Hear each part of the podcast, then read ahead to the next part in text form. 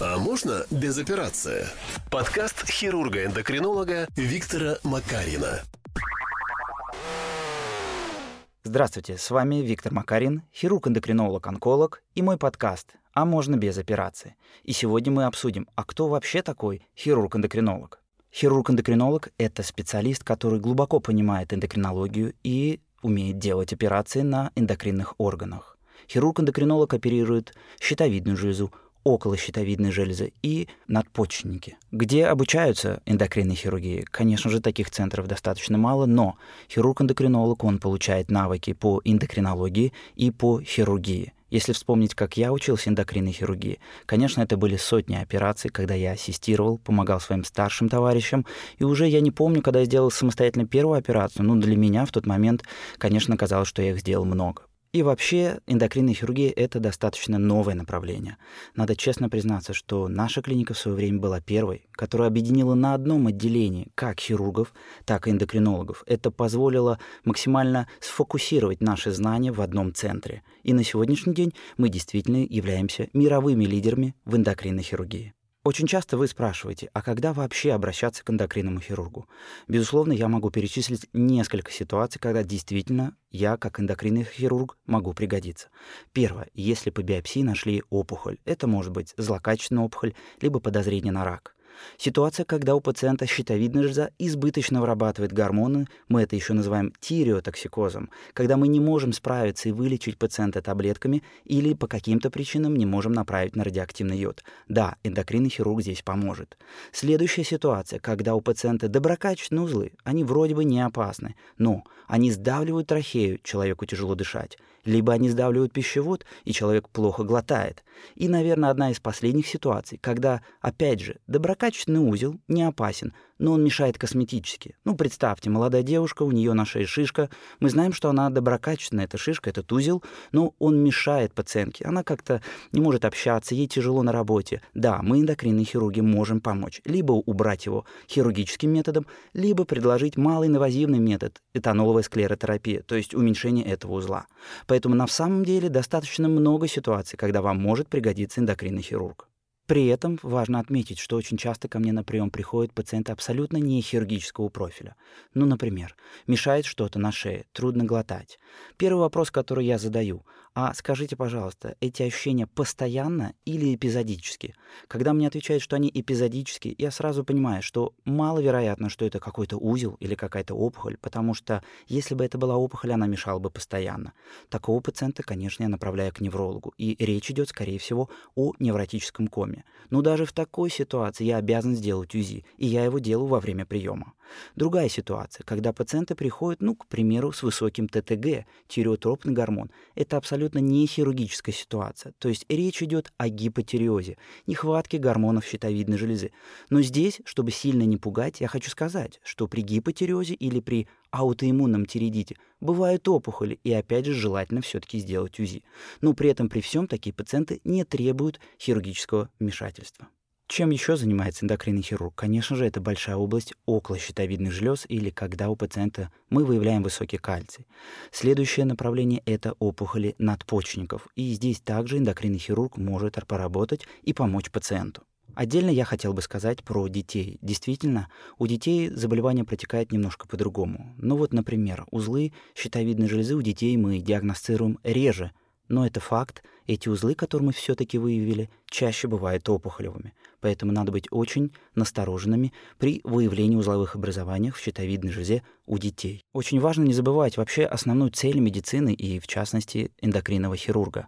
Наша задача — это продлить жизнь нашему пациенту и улучшить качество жизни. И вот здесь мы возвращаемся к статистике. Чаще всего заболевания доброкачественные в щитовидной железе, и они не приводят к сокращению жизни и не меняют качество жизни.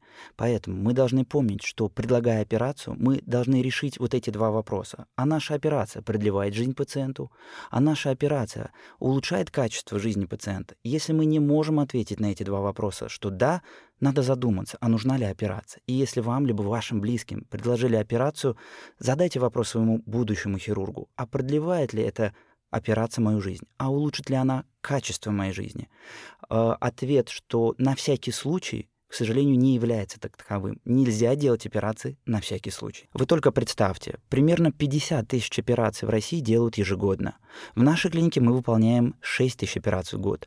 Но что самое страшное, что зачастую операции делают без показаний. То есть у пациента доброкачественный узел, и была выполнена биопсия, и при этом получен результат, все равно предлагают операцию. Надо помнить, что чаще всего узлы доброкачественные, и они не опасны для пациента. Поэтому да, в нашей стране, к сожалению, есть такая проблема, что всех подряд направляют на операцию.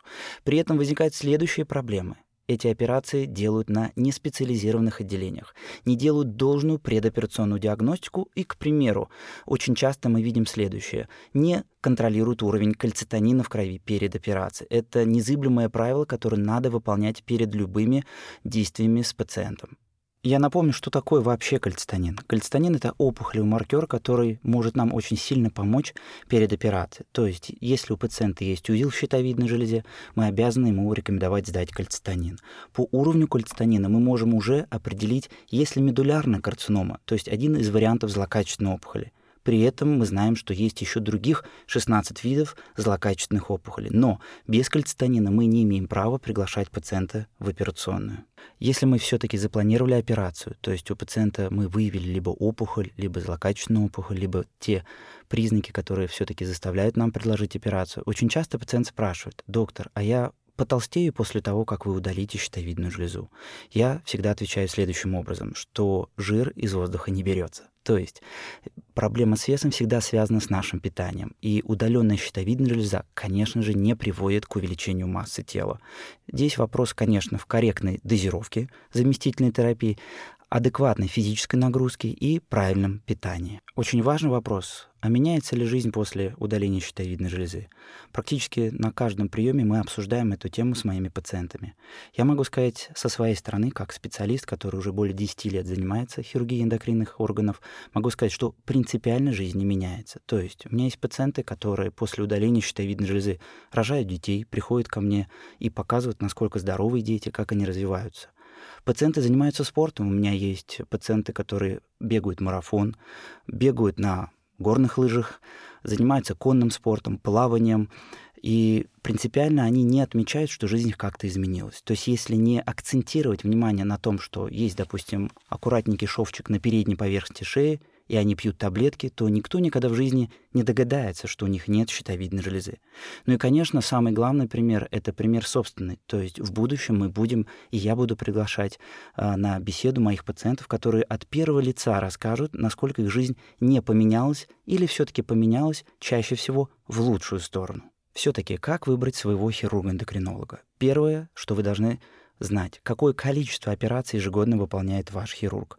Считается, ну, к примеру, в Америке хирург должен выполнять 30-50 операций в год на щитовидной железе, чтобы уровень был достаточно серьезный. Я приведу вам пример. В нашей клинике каждый из нас, и я в том числе, выполняет больше 300 операций в год на щитовидной железе. То есть наш коллектив является экспертами высочайшего класса. Второй вопрос, который вы должны задать. А владеет ли техникой УЗИ ваш будущий хирург? Выполняя УЗИ самостоятельно, хирург может максимально глубоко исследовать лимфатические узлы шеи. Он может оценить подвижность голосовых складок. Ни один врач УЗИ из поликлиники не даст такой информации. Плюс мы, хирурги-эндокринологи, видя пациента до операции на УЗИ, выполняя саму операцию, у нас, знаете, как я говорю, складывается пазл. То есть мы видим, что было до операции, как это выглядит уже в самой операционной ране, и это очень ценно, в первую очередь, для наших пациентов. Очень важно, в какие клиники ездил хирург-эндокринолог. Так, для примера, я и мои коллеги, мы побывали во всех крупнейших эндокринных центрах на нашей планете. От Америки от европейских стран до Японии и Кореи. То есть мы собрали все самое лучшее, что есть сегодня в нашем мире, и все это сфокусировали в нашей клинике. Как вы понимаете, тем вокруг эндокринной хирургии колоссальное количество. И в ближайших подкастах я буду приглашать своих друзей и коллег обсуждать всевозможные темы, а также своих пациентов, которые были прооперированы и вылечены от определенных заболеваний. И важно напомнить, что цель моего подкаста — быть максимально интерактивным. То есть я жду от вас вопросы, которые вы можете задать у меня в Инстаграме, когда я размещаю сторис по пятницам. Напомню свой Инстаграм dr.makarin, нижнее подчеркивание, Виктор. И помните, если возникли проблемы с щитовидной железой, вы знаете, к кому обратиться. А можно без операции? Подкаст хирурга-эндокринолога Виктора Макарина.